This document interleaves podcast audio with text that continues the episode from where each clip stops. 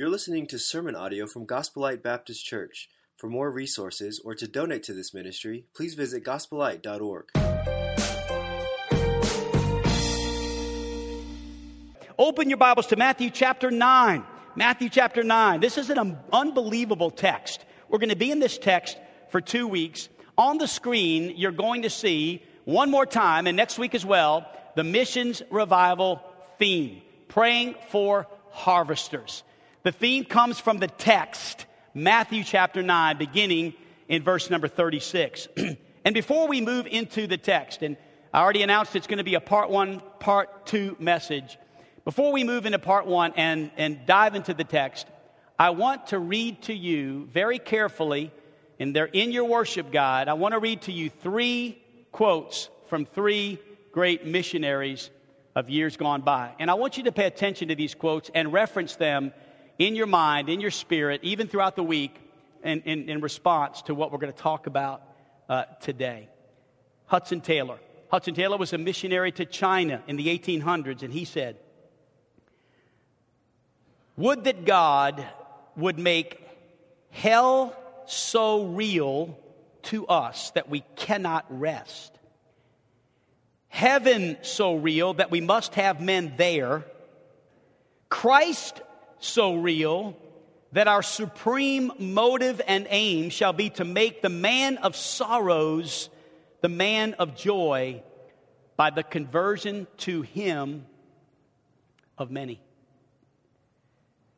David Livingstone, a Scottish missionary and doctor to Africa in the 1800s, and I quote, "If a commission by an earthly king is considered an honor, how can a commission by a heavenly king be considered a sacrifice?" William Carey, farther back than both Hudson Taylor and David Livingstone, born in 1761, initiated the formation of the Baptist Missionary Society in 1792, did a great work in India, is known for a statement he made that has been used throughout really missions history, and that is, expect great things from God, attempt great things for God. And he said this, "To know the will of God, we need an open map and an open Bible, or an open Bible and an open map." Now, in just a moment, we're going to read Matthew chapter 9, verse 35 through 38.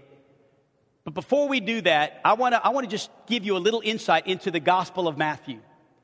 Matthew himself splits the story of God's history of salvation into 4 missional time periods. And this is interesting. We're going to identify which missional time period in Matthew's book are we in. Let's pay close attention to that, because we are living on mission for God in one of those 4 time periods. First of all, we see the prophets proclaiming the promise of Jesus in the Old Testament. All of the prophets, some scholars say over 300 times, spoke of the coming of the Messiah. And then secondly, we see in Matthew Jesus' own redemptive mission, fulfilling the promise of the prophets. This was fulfilled in Jesus' earthly life. This is the gospel from which we study, the life of Christ. Our supreme example is before us in Scripture. Every time we open the Word, we can read about the example that Jesus set for us and the work that he did while he was here, fulfilling the mission. The third missional time period was the commissioning of the disciples to go and make disciples of all nations. And then the 4th time period would be the angelic mission of the return of Christ to separate the righteous from the unrighteous. And that's coming at the end of time when Jesus returns. Today, it's important that you understand in the outset, or the onset of this 2-part series, it's important that you understand that you and I stand in the 3rd time period. We're living in the time period of the commissioning of the disciples, though it's 2,000 years after. I realize that. It's 2,000 years later. But nothing has changed. We are still living in a time period where we are to go make disciples of all nations. And in the book of Matthew, we see three incredibly inspirational passages where Matthew's gospel stands out as examples of that. Matthew 24:14 says this, "And this gospel of the kingdom will be proclaimed throughout the whole world as a testimony to all nations, and then the end will come." One of the things that I enjoy most about these boxes that we're going to be referencing a little later on in the message and towards the end of the sermon, one of the things I enjoy most about this is an example of the gospel of Jesus Christ through a simple little shoebox during Christmas time, going across the world to all nations, containing the gospel, the message of salvation, the good news of Jesus that can reach into the hands and hearts of over 11 million children, fulfilling the mission of God. In Matthew 28, verse 16, the Great Commission, where the 11 disciples went to Galilee, to the mountain of which Jesus had directed them. And when they saw him, they worshiped him. Some doubted. And Jesus came and said to them that all authority in heaven and on earth has been given to me. So go, therefore, and make disciples of all nations, baptizing them in the name of the Father and the Son and the Holy Spirit, teaching them to observe all that I have commanded you, and behold, I am with you always to the end of the age. We find a third text in the book of Matthew, a third text that stands very clearly as a missional statement from Jesus to us. Verse 35 of Matthew 9. And Jesus went throughout all the cities and villages. First of all, here's what he did. He taught in their synagogues. Secondly, he proclaimed the gospel of the kingdom. And thirdly, he healed every disease and every affliction. And when he saw the crowds, he had compassion on them because they were harassed. They were helpless, like sheep without a shepherd. Then he said to his disciples, "The harvest is plentiful. The laborers, not so much. In fact,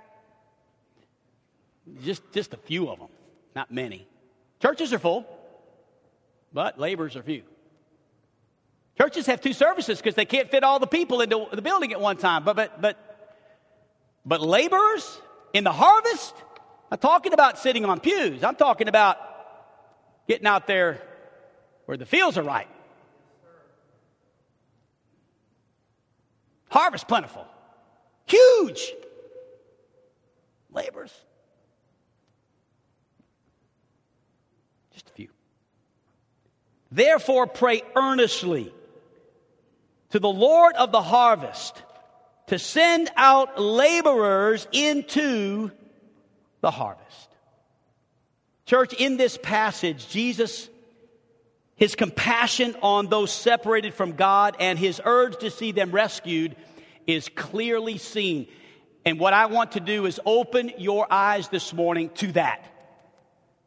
That the fact that Jesus had compassion on those that were separated from God, those that were on their way to separation for all eternity from God, he wanted to see them rescued. So he was moved with compassion. And in verse 35, we see three things that this would have included. He would have been moved to teach them. He would have been moved to preach to them the good news. He would have been moved to get involved in their lives and see them touched and healed and rescued of their sin.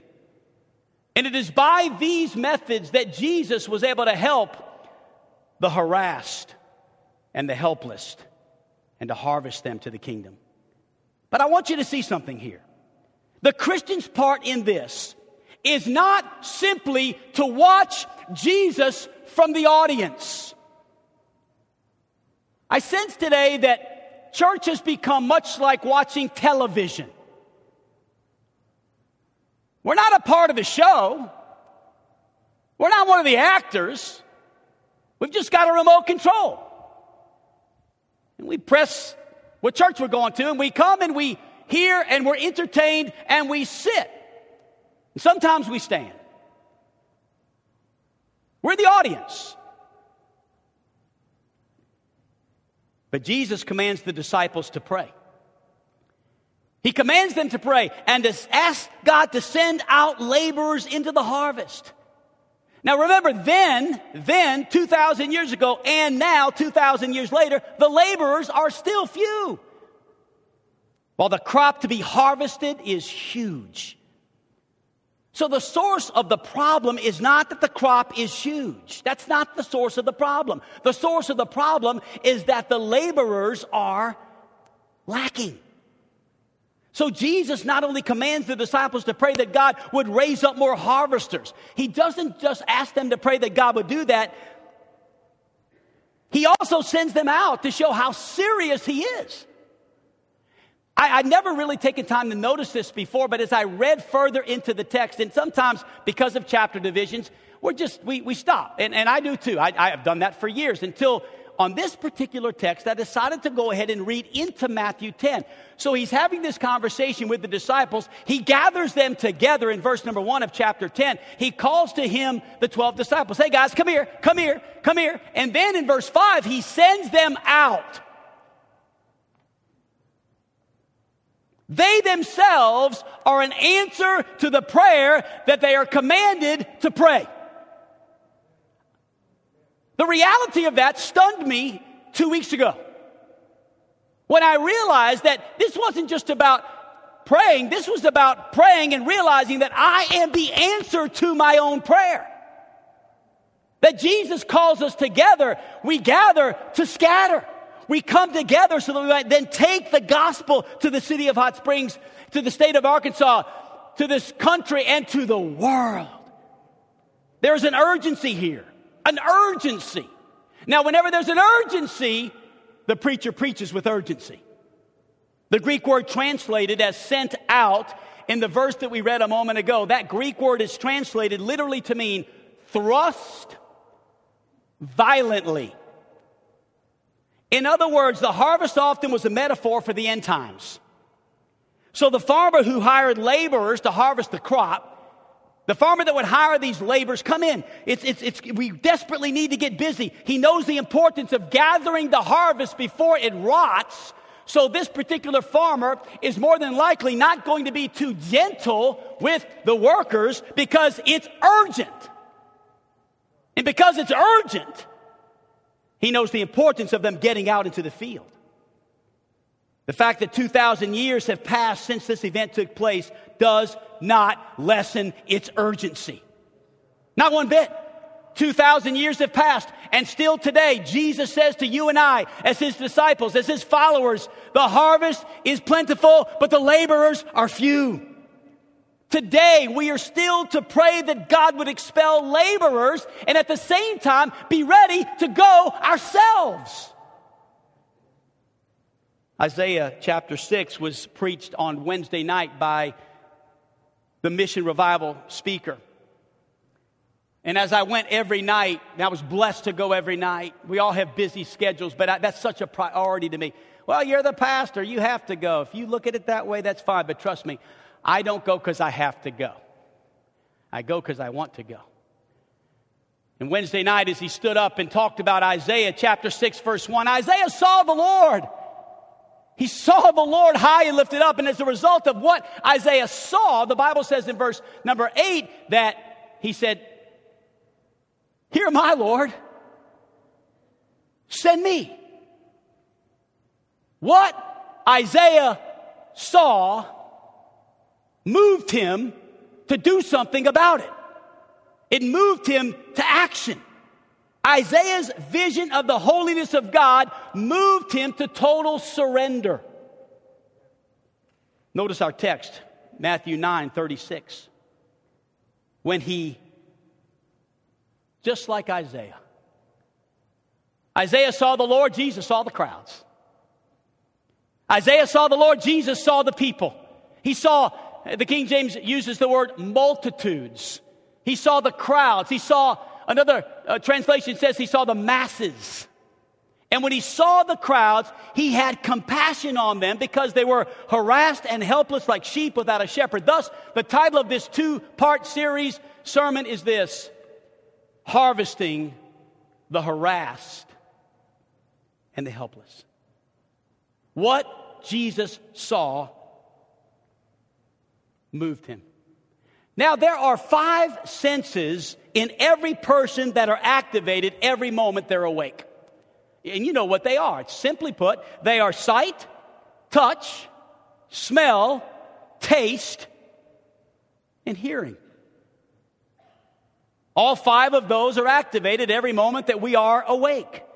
Out of 100%, if you were to take 100% and say, okay, let's put each one of those senses, let's give them a percentage of how I make my decisions, who I am, how I'm impressed, what moves me to do so. What percentage would sight get? Well, out of 100%, by far the most important organs of sense are the eyes. By far. We perceive 80% of all impressions by means of our sight. 80%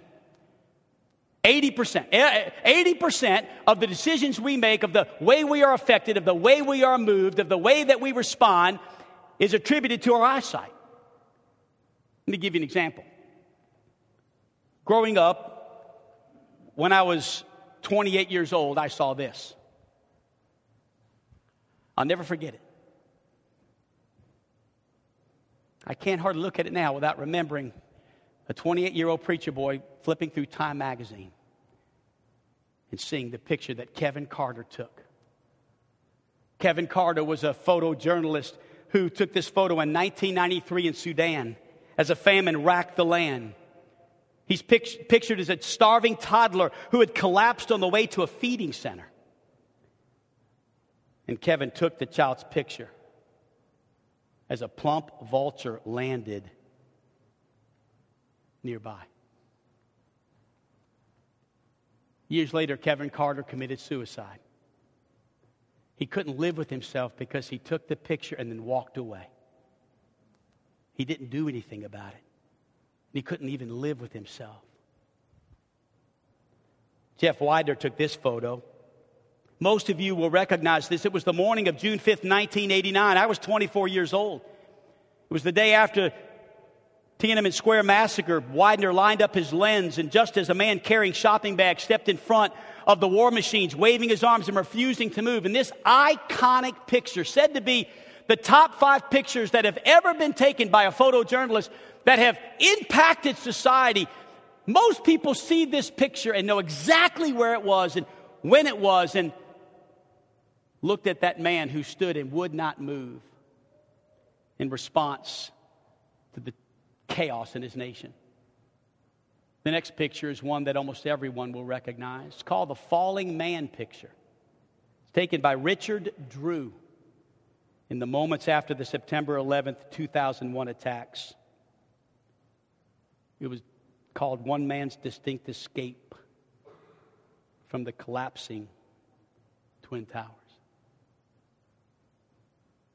Chose to jump to escape the fires and the flames that were caused as those airplanes penetrated the tower. When I see that, I moved. The explosion of the second atomic bomb in Nagasaki, a familiar picture that everyone recognizes. When that bomb shot up ashes 45,000 feet high, these radioactive dust and debris. Lieutenant Charles Levy, he shot 16 photographs, yet this was the most famous, as 80,000 people were either killed or displaced as a result of that bomb. One that's kind of more of an iconic picture, but with a better story, on the evening of July 20th, 1969, Neil Armstrong took a photo of Buzz Aldrin, the second man on the moon, and then probably the most famous picture ever taken as far as in wartime, and this is one that I remember. It was not staged, by the way. Joe Rosenthal took this picture of five Marines and a Navy corpsman raising the American flag on the captured Mount Suribachi and Iwo Jima in 1945 as they claimed it as an air base. In all of these pictures we see, and we're moved to either move to action, move to patriot, move to tears. We're moved to something as we see these pictures. We'll show you one more. That a young preacher flipping through World Magazine saw this picture.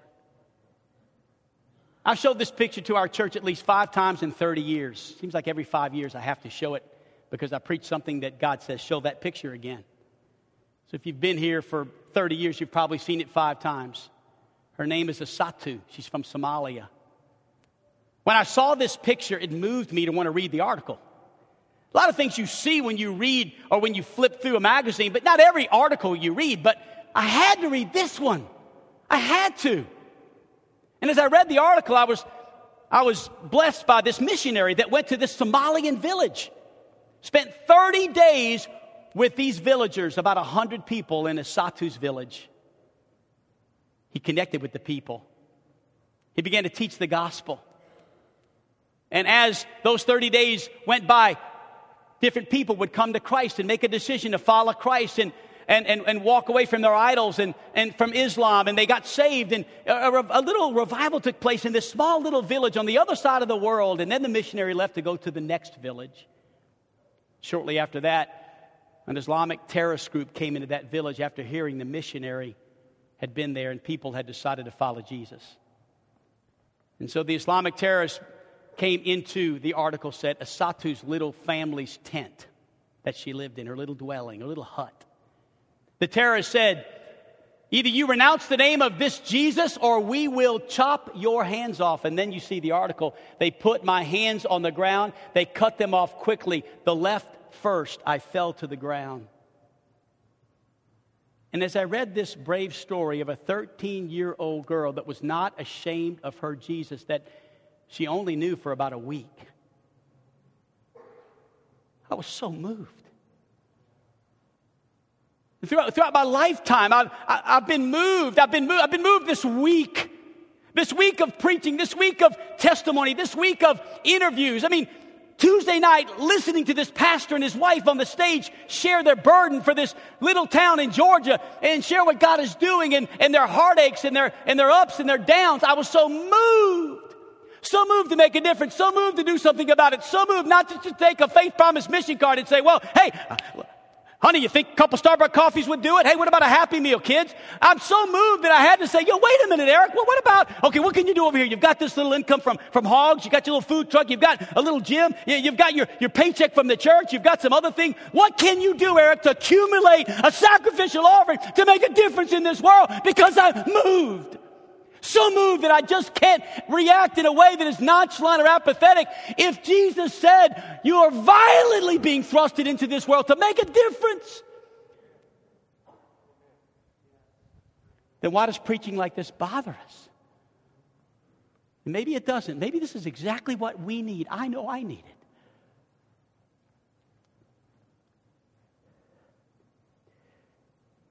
What you see will either cause you to be complacent, or it will stir you to think. And when we stop and think, when we take time to really meditate on the missions department, on the vision for this world, on hot springs, on what's happening in our city, and maybe part of my passion, I would confess that since I've gotten more outside the walls of the church, since I'm not in my office as much as I was, and I'm not just in a little box, since I've gotten out, maybe some of what I'm doing here lately has just given me a greater burden for the city of Hot Springs as I see the corruption, and I see the crime, and I see the homeless people and the problems we have in our own city. Maybe some of it is that, but I want to tell you some, church, you can't help but to see with your eyes something that doesn't move you to do something about it. And this morning's message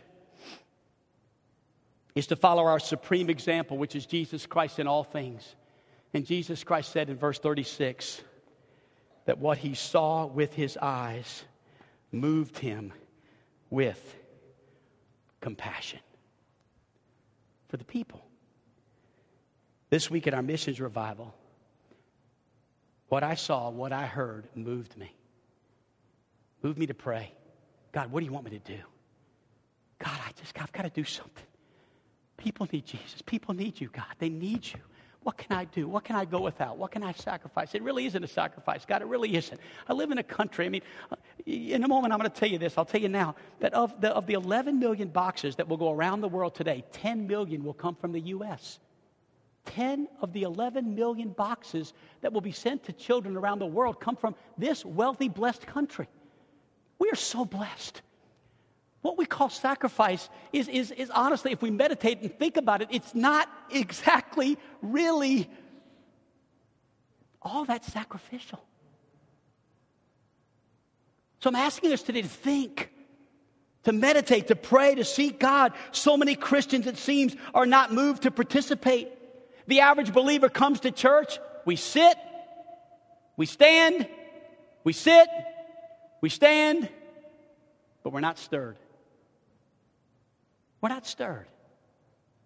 Jesus saw the condition. He saw the position. He saw the heartache. He saw the hurt. He saw the indecency. He saw the hunger. He saw the difficulties. He saw the stress. He saw the aggravation. He saw the agitation. And Jesus was moved with compassion by what he saw with his vision. Now, there's three things that I think we can clearly see here in the text. And I want to point out one of them to you this morning and the other two next Sunday. So only one today. And the one I want you to see clearly in the text is this. Jesus saw their neglect. He saw it. He saw the crowds, and when he saw the crowds, he clearly says in verse 36, look at it with me. He says, they were harassed. They were helpless. They were like sheep without a shepherd. Notice in verse 36 here, these three ways they were neglected. The Message Bible says they were confused. The KJV says they fainted. The New American Standard says they were distressed.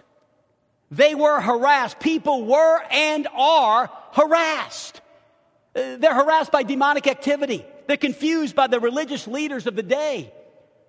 I mean, I even wonder sometimes if through the years of 30 years of pastoring one church, have I often confused people? I mean, preaching the gospel of grace and by faith and it costs nothing, and yet seemingly at times adding rules and guilt to people. I mean, you can't help but, it weren't my intentions, but I wonder if I confuse people sometimes. As a religious leader in this community, I wonder how guilty we are sometimes as pastors and leaders of confusing people like they were confused in Jesus' day. But what is the real gospel? Fainting with abuse and stress and work. People all across this community fainting, hurting, abused, stressed out, distressed by the economy, the threat of war, and a recession. Jesus saw that, and he was moved. They were helpless. They were harassed. They were helpless. The Message says aimless. The KJ, I think the NLT says dispirited, and another translation says they were scattered. I'm not sure if I have the translations right on those lists, but I looked up different words to make this word helpless come more alive to me. Aimless, dispirited, scattered. People were and are today helpless against addiction, helpless against drugs, helpless against alcohol, helpless against pornography, helpless against sex, and all the other things that they're addicted to. Aimless, hurt, betrayed, and abused. Dispirited, cast down, beat down. Scattered, discarded, walked on. We see it all across even our community. And it's so easy to think that just stopping by a street corner and giving $1 to somebody standing on a street corner is helping. That's not what we're talking about here. They were sheep without a shepherd. They were lost. They were wandering aimlessly. They were homeless. And I realize we have a homeless problem in our city. I know that. Yesterday I had the privilege of going to the Samaritan's ministry banquet last night with my wife, and we took Glow, and man, I had a lot to do. Shane Robertson invited me. He was here in the first service. He's a member of our church, and man, honestly, I didn't want to go. I just had so much to do. I couldn't imagine a Saturday night. Got to preach on Sunday, and then we had games and meetings and all kinds. But I said, you know what? I love Shane. He wants me to go. It means a lot to him. He bought my ticket. I'm going. So I went. So I got there at 6 o'clock. I don't even know where to start. You say, well, Pastor, you kind of like that. You kind of, you get excited so easily. It's just your personality. Well, can we quit blaming that on my personality and just kind of blame it on Jesus? Because maybe Jesus, when he put himself in situations like I put myself in last night, I put myself in front of a ministry in Hot Springs that's reaching homeless people every day, feeding people every night, sleeping people in the massive facility. I heard the leader get up and say they've been raising money to revolutionize this building so they can home more homeless people, feed more homeless people, help more homeless. They've got all kinds of little storefronts where these men are making wood projects. And I couldn't believe, like, this is in my city, 4 or 5 blocks away from where I pastor? You're here? And then he began to tell us their needs, and he said, you know, one of our greatest needs is we need just different churches that will take one night a month. I'm going to quote, unquote. Here it is, quote. But they don't return our calls. So we only have 15, and I think they've been doing this for 5 years. We've only got 15 groups that come in and feed these homeless men at night. Well, what do you think I did right there? I leaned over to the guy next to me who said, yeah, I said, I do red beans and rice one Thursday night a month. I said, first of all, did you just say red beans and rice? That's the first thing I said, because I'm from New Orleans. I love red beans and rice. I said, what do I have to do to come and taste those? He said, give the devotion. I said, I'll be there. I'll put it down on my calendar. I'm going Thursday. He gave me the Thursday next. I said, I'll be there. I'll do the devotion, and I'll eat red beans and rice. I said, so tell me about your group. He said, well, it's not even our church. It's just me and my buddies. He said, I go to a church in the village, but I just called some of our friends. I said, hey, man, they're having a hard time getting people to cook for the homeless once a month. And I was just curious, you know, if you might want to help me. And so he said, for 5 years, we've been cooking red beans and rice one Thursday every month. He said, man, it'll change your life. He said, I couldn't quit if I wanted to. When those men look in your eyes and say thank you, and you see the pain and the hurt and the harassed and the helpless and the sheep without a shepherd, he said, you can't wait to go. And this pastor of 30 years was convicted by a businessman who showed me the love of Jesus in a way that I had not seen it in a while. And I committed. I said, I don't know if my church will be interested, but we're going to take one night. If it's got to be me and the kids or the wife. Sorry, honey, I didn't tell you the story yet. No, you were there. She was with me. We'll do whatever we have to do, but I sure would love to see us get involved and take one night. They've only got 50 nights. Wouldn't it be great if I could call that guy Monday and say, hey, Gospelite's got a night. Sorry for not answering the phone call, because he said he called us and we didn't call back. I was one of those churches. I don't know how it happened, but it happened.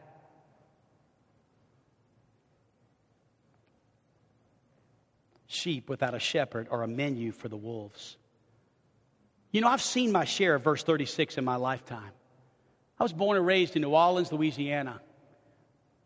Divorced home. My mom and dad were divorced when I was 3. We lived, you know, we weren't poor, but we definitely lived in tough areas.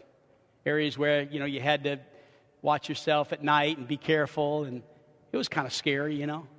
I've never really been scared to live in the hood. That's why I love living on 3rd Street. I love it. I love living where the people are. I love living where the action is, where hurting people are.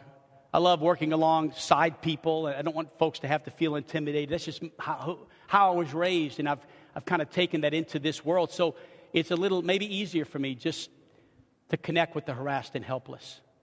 So the first year we started Gospelite, we didn't have much of a building, but we started what's called the Thanksgiving Day Feast. All we had was a hallway, and it was a narrow hallway. It wasn't much to offer, but we wanted to feed people on Thanksgiving Day, because I never understood why Thanksgiving Day should just be about television and football games and sleeping late and eating till you can't get up. I always thought, no, it's about being thankful first, and what better way to be thankful than to go and help someone who's less fortunate? So we started this Thanksgiving Day feast, and we fed 36 or 8 the first year, and then 60 or so the second year, and then 102 and 3, and we started feeding the firemen and the policemen and the folks that had to work at the gas stations, and it got bigger. Last year we fed 1,300, but about 10 years ago, I was out with Bucky Robinson in a van picking up homeless people. I had a sweet spot where I found a little colony, and so it was over there where Samaritan's Ministry is, on the other side of the tracks, not behind Popeyes. That's one everybody knows about. It's another one by the creek where they can take baths easy in the morning. And so I got over there, and I saw 7 or 8 tents, and I just started going, all right, guys, come on now, I'm going to feed you today. And I'd open the tent, and I'd just open every, all right, guys, come on now, get up, let's go. You know, they'd get up and walk out to the van, you know. And I had the van packed. Bucky was ready to go. I was ready to go. This is kind of how we did it in the days gone by. Before I got in the van, I noticed there was a man walking across the tracks, looked as sharp as you could imagine. I mean, he was dressed, I was dressed nice, and he was dressed nice, and so I thought he was a pastor. So I said, hey, you're a pastor or one of the guys helping today? Because there's several other programs going on Thanksgiving Day. And he said, no, I guess I don't look, but I'm homeless too. Just got here to Hot Springs. I said, well, hey, I'm sorry. You don't look homeless, but would you like to come in the van and eat with us? Oh, no, I'm too proud to do that. He goes, I couldn't do that. And I said, what's your name? He said, Tom Entrican. I said, well, Tom, why don't I give you my business card? Let me write my cell phone down on this, and you give me a call when you want to tell me your story. I'd love to hear your story. I'm sure it's fascinating. So I got in the van and brought people to the Thanksgiving Day feast, and we fed hundreds of people that day and had a wonderful time and loved on them and cared for them and just had what we do every year. And then Monday morning, I come bebopping into the office, and I notice sitting at the reception's desk is Tom. I couldn't believe it. I was like, Tom? He goes, he had his head, hey, preacher, I'm not here to see you. I'm here to set up an appointment. I know you're busy and you got a full day. I just came, is your secretary here yet? I was just going to see if I could set up an appointment. I said, Tom, no. I want to see you now, man. I've got things to do. Let me go. Give me 2 minutes. Let me rearrange my schedule. Get you in quickly. So I did that, called a few people. Hey, could you meet later? Could we do this, that? I got Tom in. I said, Tom, tell me your story. He told me that alcohol had ravaged his home for 10 years. He just moved from Virginia to Arkansas. Or rather, not moved, he had hitchhiked. And he just got tired of hitchhiking. And got tired of walking. He just landed in Hot Springs. And he said, it's been about 3 weeks since my home just exploded and I've lost everything.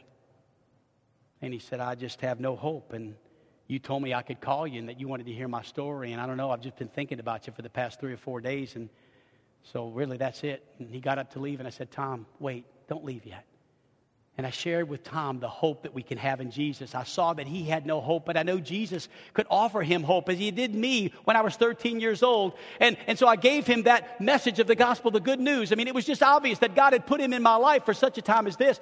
And I led Tom to Christ. He bowed his head. He trusted Christ. He got baptized the next Sunday. He moved into a little house the church had. We weren't using it. Bucky Robinson would stop by every day and feed him until he got mugged on the streets of Hot Springs and murdered. And then they called me to do his funeral. And so 5 people were there. Me and Bucky and 3 others from the church that had kind of got to know him. All that to say this. When you see somebody's eyes and you see the hopelessness in their eyes, it's almost cold-hearted, anti-Christian, impossible to imagine walking away from that. I'm simply saying this. God is calling you and I today, 2,000 years later, to harvest the harassed and helpless, to find someone in this community who truly needs the gospel, somebody who is hurting, somebody who is helpless, somebody who is down and out. Listen, the temptation to avoid is we must not yield to the temptation that when we see people who are harassed and helpless and shepherdless, that we say they've gone too far, there's nothing we can do, and there's no hope for them. Avoid that temptation. Because I admit that temptation has won in my life before. I told you a victory story. I could tell you some other ones that aren't so victorious. I know I've walked away from some. I've been too busy for some. I've looked at some and said, you know what? It's just they're too far gone. You say, Pastor, that's so... Exactly. That's why we had a confessional prayer today. That wasn't just because we're all great, don't need help. No, that confessional prayer is because all of us need today to admit that we're missing it, that we're falling short, that we need God's grace and help in our lives to even fulfill this commission in the first place.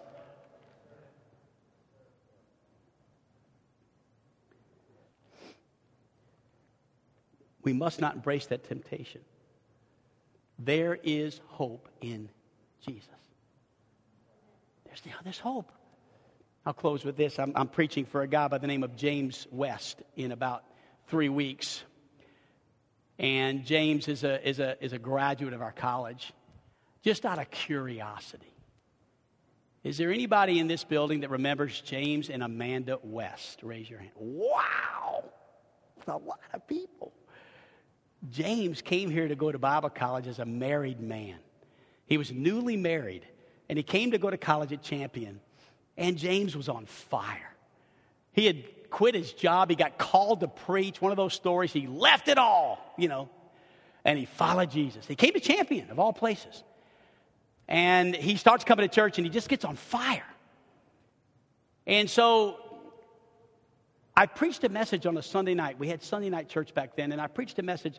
And James came forward and made a decision and said, "Can I talk to you after the service, Pastor?" And I said, "Sure."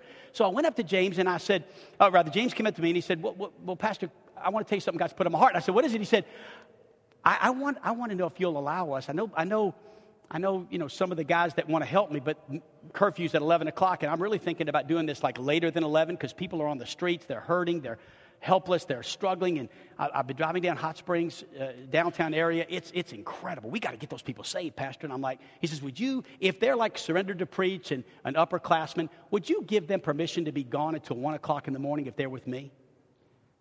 I said, "Sure, yeah, we'll do that, " And so he got 5 or 6 guys to go with him the first time he did this. They met at the church at 11. They prayed. They went downtown Hot Springs with tracts in their hands and just started inviting people to church and witnessing to people. I wake up that next morning, and I had my red light flashing, which means I've got a message. So I pressed, "Hear your messages," and it was James. He said, "Preacher, this is James. I'm at Waffle House. It's 3 o'clock in the morning. I've got 7 people that got saved tonight. I'm buying them breakfast, and they're all coming in the morning to get baptized. Is that okay?" I said, "James, are you serious?" He goes, "Yeah, preacher, I'm serious." No, well, I'm sorry, it was a message. And I called him back. I said, "James, are you serious? Oh, they're ready?" He goes, "Oh, preacher, I haven't gone to sleep." He goes, "I've getting them showers. They've got showers. They're all ready to come to church. We've been up all night. They're ready. They're so excited. I'm so excited. Preacher, this is amazing." So they come that Sunday morning. We baptized all 7 of them. All 7. After, he came up to me with tears in his eyes, and he said, "Preacher, I'd like to start this ministry every Saturday night." I go, "Man, James, it looks like it's going to be productive." He said, "Could we call it the Midnight Cry?" For 4 years, till he graduated, James had a ministry here called the Midnight Cry. They ended up baptizing 39 converts from downtown Hot Springs, all because a man saw something I didn't see. I've been pastoring this church for years. I'm driving down Hot Springs downtown. I'm looking at people. I'm looking at the harassed and helpless, but I'm not seeing what he's seeing. I've got so much going on for whatever reason. I wasn't there. I was apathetic. I didn't, you say, "Well, you're being too hard on yourself." Well, somebody's got to be hard on themselves, or we're just going to keep tiptoeing through the tulips. Somebody's got to point their finger at somebody, and it's going to be me. It's me, oh Lord. And I stand today in front of you telling you an older story to illustrate the fact that what are we seeing with our eyes, and is it affecting our hearts? Are we doing something about it? We have these boxes before us. And to be honest, I know this is just 250 boxes minus 100 after the first service finished. I know it's not 12 million boxes, but it's 250 of the 12 million. And you know what? They all have the gospel. Every single one of these. Last year, 10.5 million went around the world. This year, the goal is 11 million. I already told you 9.5 million of those come right here from the U.S. Over 498,000 volunteers. Every shoebox contains the gospel. Let me say that again. Every shoebox contains the gospel. 11 million gospel presentations around the world. It's unbelievable to me. You say, "Pastor, there you go again. Getting excited." That's not exciting? I love that. For many boys and girls, their shoebox is the first gift they ever receive. I need my grandkids to hear this right now. Tiff, I've got what we call Pawpaw Day. Pawpaw Day is a day that I take one grandchild, if I'm lucky, and we'll go to Walmart. We'll talk, and my wife said, "No, make sure to teach them something about the Bible when you do this, I'm getting better." And so we'll go to Walmart, and we'll get out, and I have Glow with me. Glow goes with me every Sunday afternoon. So she's on my side, and she's saying, "Hey, hello, Walmart. Thank you." She's patting people on the back if I'm lucky. Sometimes, anyway. So we're having a time at Walmart, And there's little Laney or Bentley or KJ or Nora. Papa, what's my max today? Oh, yeah. What's my max? So here's what I'm going to do, and I did it last year. So this year, I got 6 grandkids, so I'm taking 6 boxes. I'll probably get a couple for you and I, too, but I've already got my 6 right there, and I'm going to take the grandkids, and we're going to say, hey, this isn't Papa Day for you. This is Papa Day for somebody around the world, and you get to pick out the gifts, and we're going to have a blast. You see, when we really take this to heart, we can think of a lot of ways to impact this stack of boxes to where when we leave today, either there's none or very few left. Wouldn't that be amazing? There was a whole lot more this morning. First service took quite a few. But I want to give you a chance in response to our missions revival, our text this morning, and the video you're about to see to introduce us to the Samaritan's Purse Christmas shoebox that will go around the world. My secretary will come up at the very end just to give you some nice instructions in her very humble way. And prayerfully, during the response time, as the worship team sings, we can move to this altar and take boxes back to our seats, not so people can see us. That's not the goal. The goal is so that we can come and say, God, I'm going to respond what I have seen. And by the way, when you look at this video and you see kids with boxes, could you just say this? That's my box. And watch their faces, because it will be your box. It is your box. Not all of these pictures are staged. A few of them are. But notice as you watch this video, these are kids responding to a shoebox all around the world. Take a look.